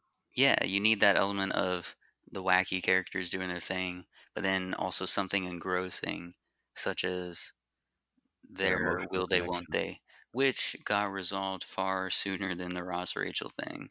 So I'm which was good. that. Yeah, and I really thought I love that episode where he like breaks up with Kara and then he busts into the room in the middle of the interview and he's like, "Hey, date," and she's like, "Yeah," and then it's just like they did it.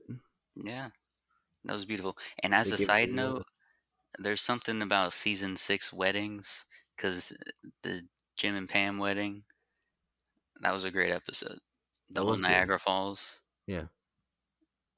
that was really top notch. Um, so I don't know. I would probably say Jim because also John Krasinski. I have liked him more and more as time goes on Yeah. with his whole Some Good News Network thing that Oh, he did recently. that's great stuff right there. John He's an amazing man. Krasinski's incredible, and Jim. One of my favorite parts of the show is Jim's pranks. Like they're just very funny. But I think Dwight is my favorite character because I just love the way his character changes, but still like stays relevantly weird the entire time. But like he like changes but stays true to his roots in ter- as a funny character, and I like that. I think I think Dwight is the only character that never like dipped in quality or left. So I Mm. like that. I like that a lot. What did you think of the finale? I enjoyed it. I think though it was somewhat undermined. I don't know. There's just weird things like the Mindy Kaling's character and Mhm. BJ Novak. Their little thing, I wasn't too enthralled by that send off. I thought, again, the way they character assassinated Andy, because in the end Mhm. he like goes out to be a famous person, and then he fails miserably, and he's just Mhm. like a miserable dude. And I was like, what? That's not satisfying. Well, he ends happily. Like he works at uh, Cornell, and he's just like content. He just like becomes con- content with his life, Which yeah, but which is just okay. again, it was a strange journey that he had where he just ends up as eh, content. The Michael Scott inclusion was great to see him, but obviously he had a subdued role in it because I think Mhm. personally he didn't want to overshadow everyone else, and the show wasn't just Michael Scott. Like Let it would have been great if it was just him, but Jim and Pam are also and Dwight are essential aspects of it, and then all the supporting characters in their own way elevate what The Office was. Yeah, but they never got like their own time to shine. Really, they never got their own real development, except for Angela because she was dating Dwight. I agree, Which was another one of those sad aspects. That was a show where it seems like every season, like with BJ Novak's character, I also the back and forth that they did with him initially was funny, where he came up with I forget what it's called, but he tried to come up with some app or online thing Wolf when he was in the. WUPHF. in the closet. WUPHF.com.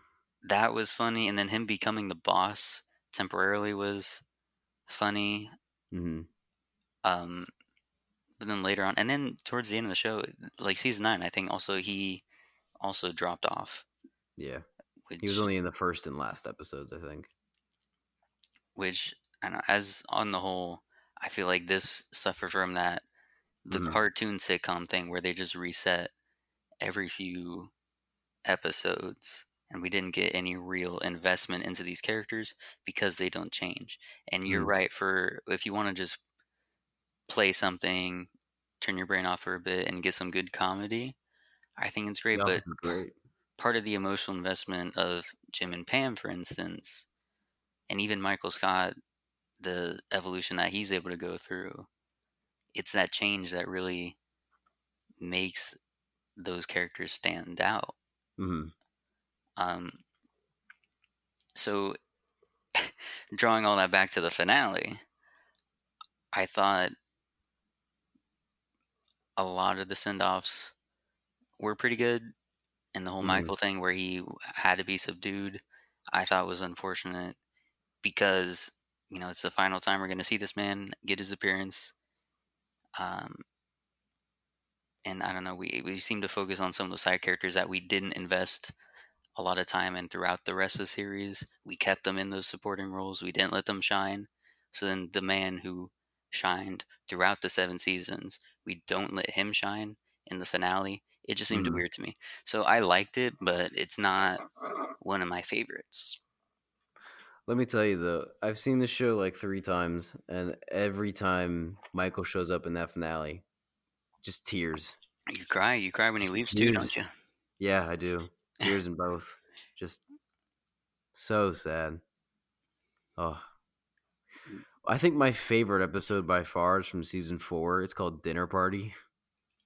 That is Where a great one.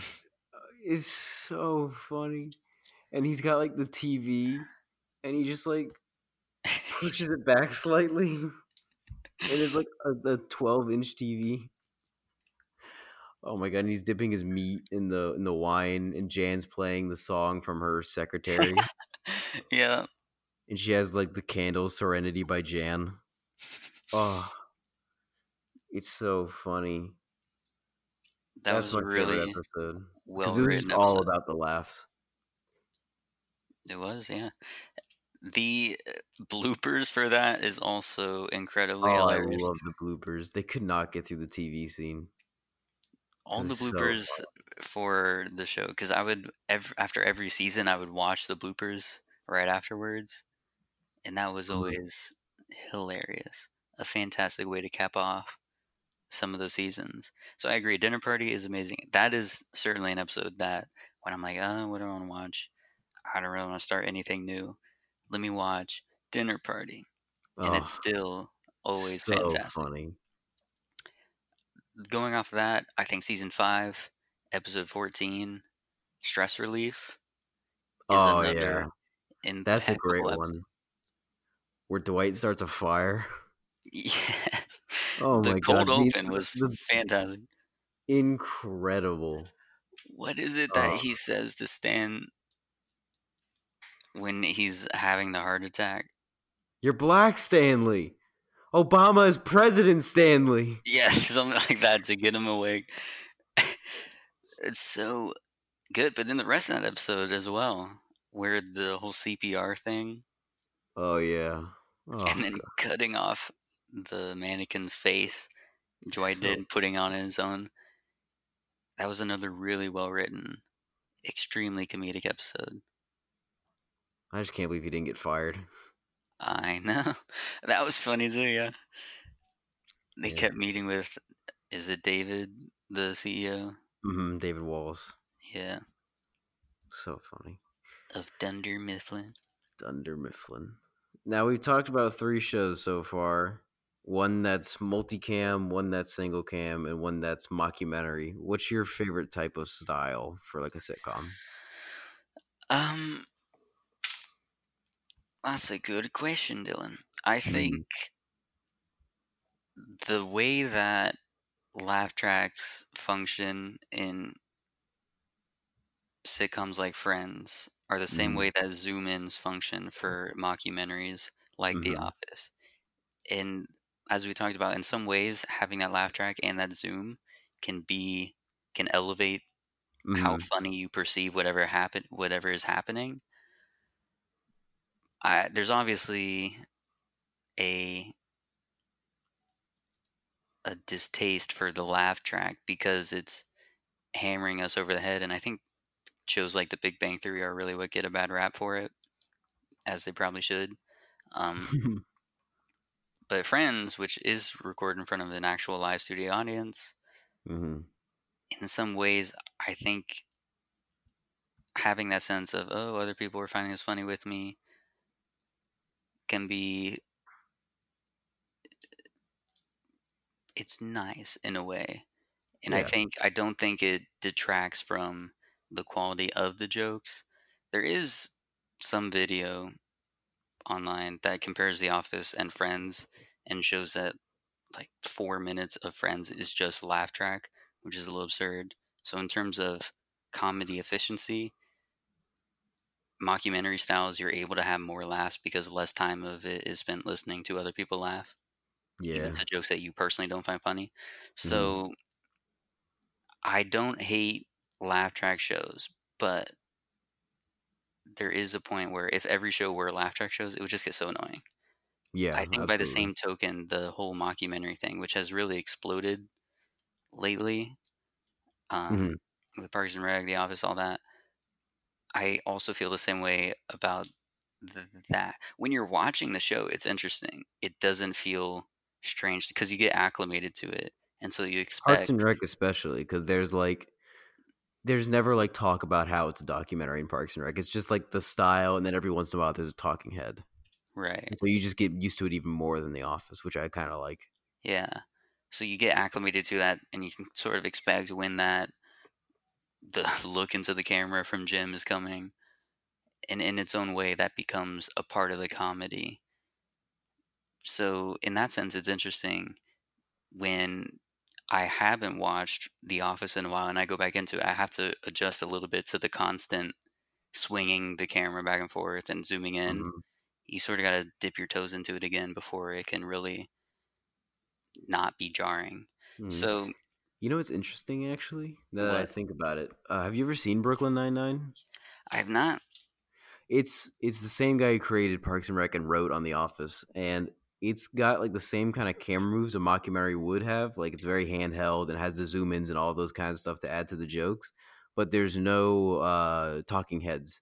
There's no like times where they talk to the camera. Instead, they do cutaways like Family Guy. Mm. They'll like cut away to a time in the past or cut away to a joke or something, which I think is really interesting. Is that? Do you think that sort of achieves the best of both worlds? I think so. Like it really like because you just completely forget about the mockumentary feel to it. But when a, a camera zoom hits it perfectly, it's hysterical. Like it nails it on the head.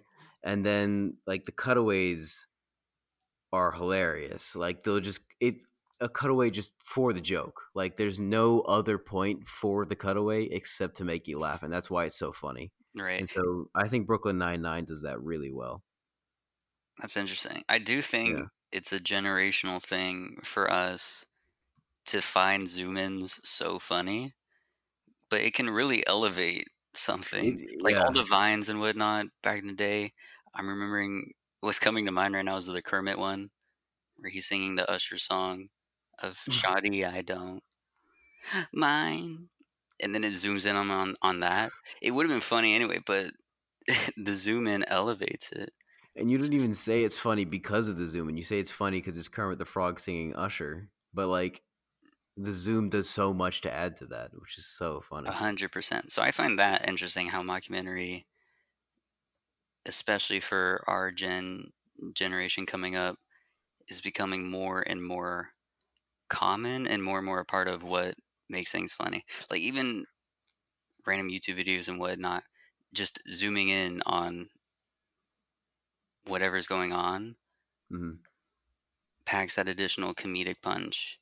Like you Yeah. said on Brooklyn Nine Nine, if there's a amazing zoom, it lands perfectly. hmm it's just hysterical. So I find that interesting that that's becoming more like I think we are moving away from laugh tracks getting spoon fed that to us. The Zoom is still cueing us this is funny, but it's in a more subtle fashion.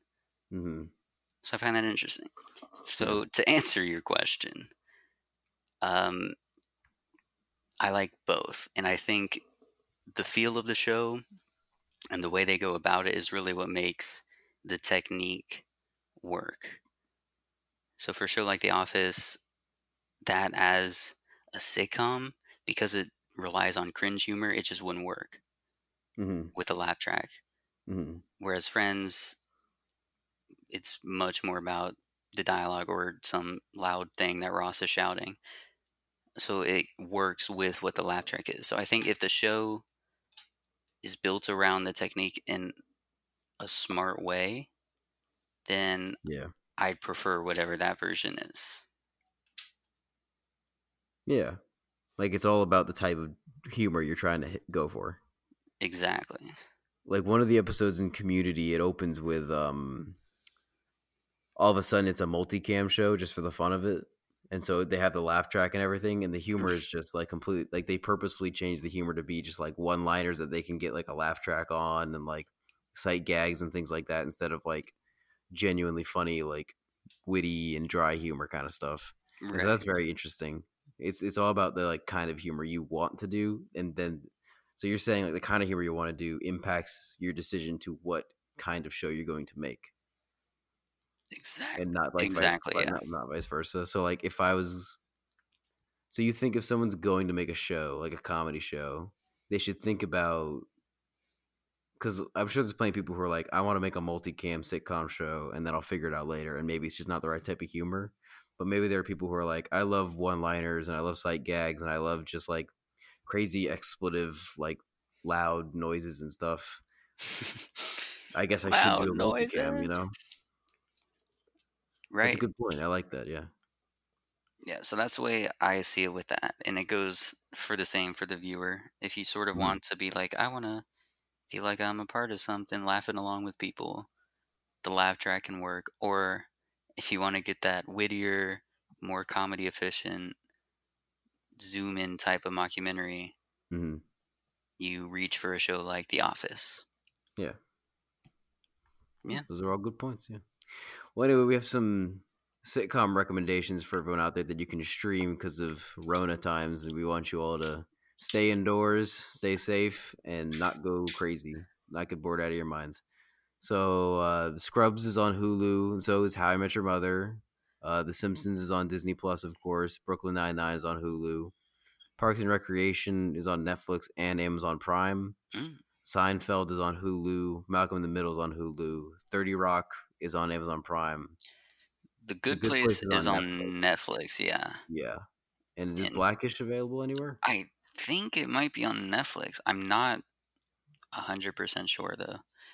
There's also Grownish and Mixedish hmm that go into that thing. But yeah, I'm not too sure because I think that's ABC. So it might end up on Hulu actually because the rest of the ABC flock seems to go there. hmm Well, those are all great recommendations for you. If you want to send us some recommendations of shows that we can tell people about on our show, you can email us at, at the box office show at gmail.com. We'd be happy to share your recommendations. We just want to keep people, you know, indoors safe and satisfied and happy, Yeah, not bored. Nobody wants to be bored. that is true. A lot of good content to work through there. And of course, we've tried to make the argument for Friends on HBO Max, Community, which you had on Netflix, and then The Mhm. Office, which It's might on Netflix. It's on Netflix. Checked. currently. Okay. It's still there.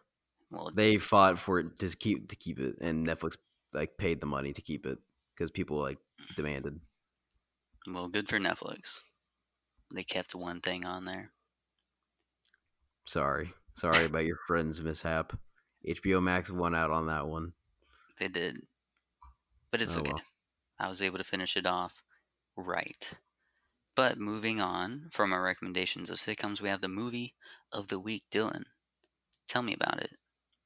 Our movie of the week is called Making Love, and it was written by Barry Sandler, who is our professor at the University of Central Florida, and it was directed by Arthur Hiller, who also directed uh, Love Story in the Hospital, and it starred Michael Ontkean from um, uh, Twin Peaks, Kate Jackson, and Harry Hamlin. Uh, it was one of the first gay love stories from Hollywood to feature a positive ending for the gay characters. At the time, if there was going to be a gay story, the the gay characters would either die or become depressed or just or they were stereotypes. stereotypes, just like real dramatic or f- like flaky endings. And this is a movie, and it came out in 1982, and it was about just a man realizing that he's gay and like going through the emotions of that, and then just ending happily uh, dating a man. And it's just a very positive movie about a, a man learning about his sexuality, and it's just like it, it's a feel good kind of movie. It's it's got drama into it. It's interesting. It's written very well. It's it's just a good movie. I 100% agree. The opening of it is extremely memorable. Oh, I love that so much. Where this it's it's it's Kate Jackson and Harry Hamlin just talking about Michael Ontkean for like Yeah. five minutes back and forth. Talking the- Heads. It's like talking heads, yeah. And you would, we sort of already spoiled what the movie's about. So, but if you were to go into this film not knowing what it's about, you see these two talking heads. They're talking about love. And so you think, oh, it's about each other. But in the end, you reveal they're talking about the same man, which is just such an interesting way to structure that, which has really stuck with me for how to open a film in Mhm. an interesting and captivating way. Because initially, it seems, oh, here we have narration, talking heads, but the way that it caps off the the talking head portion of it gets you into the the mood of this film to see, okay, we're about to witness somebody coming out of their shell in a way that Mhm. is not the norm for society. The way Mhm. that this opening is not the norm for romantic movies. So I thought that portion that has just always stuck with me. So you're right, very well written.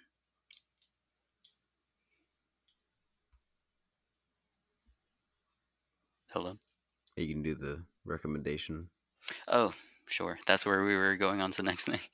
Yeah, I, I think we're done with making love. You're just silent. yeah. And our next recommendation, just with making love, this is in honor of Pride Month. So a series that you can watch on Hulu is Love Victor. That's in the same universe as the 2018 film Love Simon, which starred Nick Robinson as a closeted high schooler in his journey to come out. And Dylan, did you ever see that movie? I did not see that movie. Did you? Oh, yeah, Is it good? I did. I watched it in theaters with Lily. We both went to see it. It yeah, it was really good.